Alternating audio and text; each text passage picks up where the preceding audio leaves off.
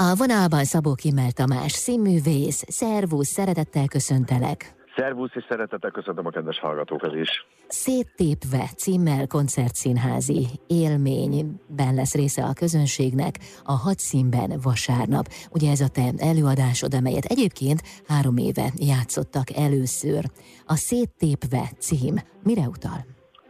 Az előadásban öt figurára lebontva játszok valódi interjú alanyoknak a történeteiből megelevenedő figurákat, és egy picit a címet azért adtam, azért lett szétszéfe, mert ilyen történet foszlányokból áll össze, illetve egy szétesés felállás történet, amit aztán az egész kiad, és kicsit egy ilyen széttépet állapot, ugye ez a függőségekről szól az előadás, részben így a színházi dolgok miatt, tehát hogy színházban sokan érdekesebb, mondjuk egy, vagy ütősebb egy kábítószerfüggő története, de ugyanúgy megtalálható benne az alkohol, vagy a social media, vagy a dohányzás, mind egy csomó olyan függőség, amit esetleg nem is tudnánk, hogy, vagy nem is tudunk, hogy az, például a futás, vagy a, a zugevés, vagy az aggodalom, a, a szorongás, szóval, hogy egy csomó olyan dologról van benne szó, ami, ami meghatározza az életünket, meg a mindennapunkat, és kb. mindenki életében elő is fordul, de részben ez a széttépve, ez arra utal, hogy a történetben nagyobb hangsúlyt kapnak a kábítószerfüggők. Keresed a függőség okát ebben az előadásban, akár áttételesen?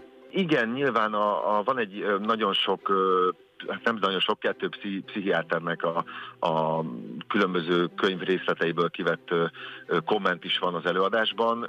Az egyikben van, hogy aki függő, annak a gyerekkora tele volt fájdalommal.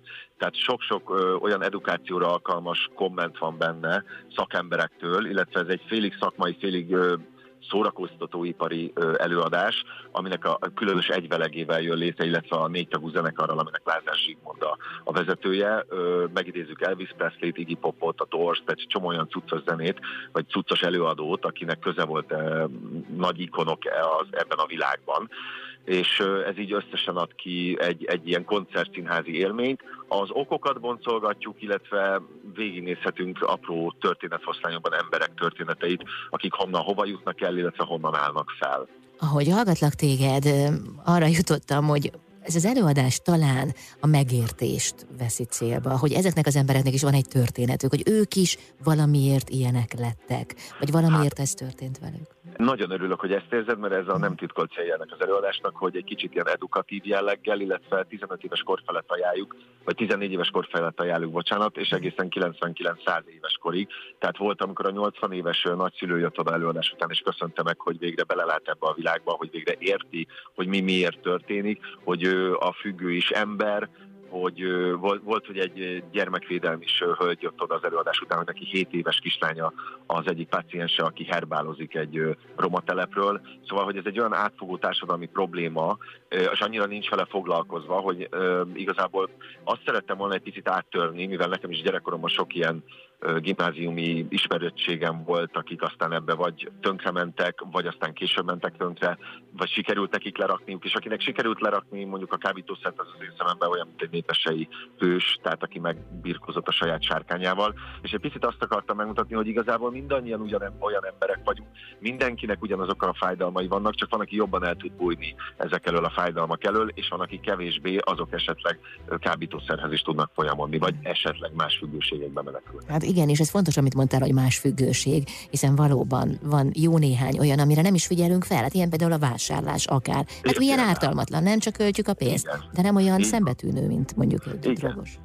Így van, vagy van, aki munkamániás. Na pláne. Mondjuk, Szóval hogy azért mondom, hogy rengeteg olyan dolog van, és ahogy kutattuk, ezt fél éves kutatómunka előzte meg, tehát elmentünk is volt függőkkel, interjúkat készítettünk, bújtuk ezt a témát Novák Eszterrel, az én rendezőmmel is volt mesteremmel a színművészetiről, illetve Závada Péterrel, aki segített kicsit ráncba szedni ezeket az eredeti szövegeket, és dramaturként vett részt ebben a próba folyamatban, és ahogy kutattuk, egyre több olyan dolog jött velünk szembe is, illetve nekem Zahár Gábor nagyon sokat segített, aki elmondta, hogy ő, mint szakember, mit látna egy ilyen témájú előadásban szívesen, és az egyébként 90%-ban egyezett is azzal, amit mi elképzeltünk, úgyhogy ő nagyon-nagyon sokat segített nekünk, mint egy ilyen külsős ha nem is felkér, de mégis egy ilyen nagyon jó baráti tanácsadó. Uh-huh. Úgyhogy sok érdekes dolog jött velünk szembe, és azóta is nyilván figyelem a világot is gyűjtjük. Most egy picit, amiben változik az előadás, az, hogy nem nagyon tudunk szó nélkül elmenni a pandémia mellett, illetve hogy az az online térbe való szorítása a fiataloknak, és nem csak az online tanításra gondolok, hanem nekünk felnőtteknek is, vagy a kamaszoknak,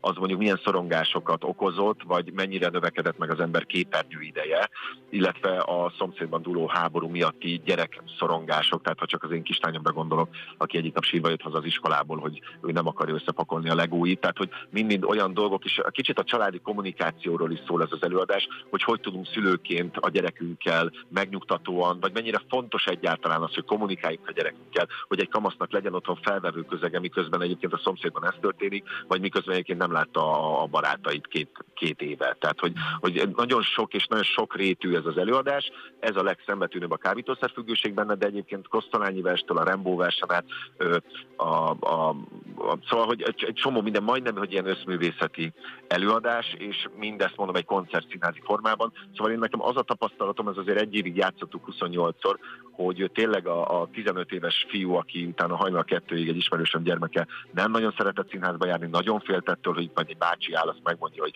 a kábítószer rossz, utána hajnal kettőig elemezte az anyukájával az előadást, és egyébként alig várt, hogy következően is menjenek színházba. Uh-huh. Szóval, hogy közben meg ezeknek a 15-16 éveseknek van egy ilyen színház edukációs szándékunk is, hogy megszerettessük fel a színházat, és hát mivel ezek eredeti szövegrészletek, és tényleg az összes ő izé, az ő nyelvük most nem akarok általánosítani, de hogy nagyon kézzelfogható és felismerhető nyelvezete van, ezért sokkal könnyebben belevonódnak ők is ebbe, és nem, egy, nem kettő ember jelezte, hogy a fia vagy a lánya baromira szeretne aztán utána újra színházba menni, és nyitott mindenféle előadásra. Úgyhogy ez mindenképpen egy ilyen win-win szituáció szerintem annak, aki eljön meg. Hát és valahol a bátorságról is szól, hiszen tabu témát feszegetsz. Még mindig tabu hát, téma. Igen. Hát. Igen, én nekem, igen, igen, az az, az az igazság, hogy vannak így dolgok, és nem csak a mi országunkban, hanem a világban, amiről csinálhatunk úgy, mintha nem lennének, de azok attól még vannak, és egyébként rengeteg embert érintenek, és hogyha csak azt nézem, hogy milyen, milyen ö, ö, a, Magyarországon például leszakadtabb falvakban,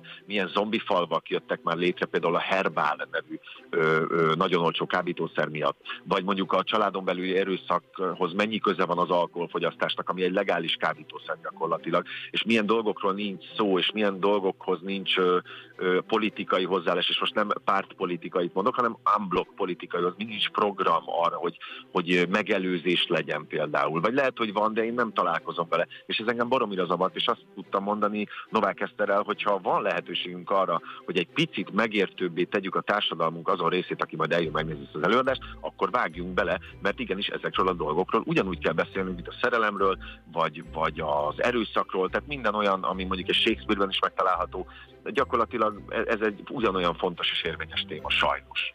A színpadon nem egyedül állsz, hiszen egy négytagú zenekar élőben kísér téged. Az előadás történetéhez mennyit ad hozzá a vers és az élő zene? Hát rengeteget, ezért is koncertszínház az alcíme. Fantasztikus négy zenész van mögöttem, igazából hatan vannak, csak két gitáros mindig váltja egymást. Fantasztikus zenészek, iszonyatosan szerethető, alázatos munkabírással ülik végig gyakorlatilag ez az 1 óra 31 óra 40 percet, és tesznek hozzá mindenféle apró zörejtől kezdve, hát olyan, olyan minőségű zenélésig, hogy, hogy nekem leszakad az állam sokszor. Én nagyon-nagyon hálás vagyok nekik, és, és van olyan dal, ami koncert jellegűen elhangzik az előadásban, van olyan dal, amiben közben egy monológ be van építve, egyik erősíti a másikat. Én azt gondolom, hogy tényleg egy jelenleg egyedülálló színházi élmény a magyar színházi paletten. Kívánom, hogy nézzék meg minél többen. Köszönöm szépen. Nagyon szépen köszönöm, én is köszönöm. Szabó Kimmel Tamás színművész volt a vendégem itt az Intermedzóban.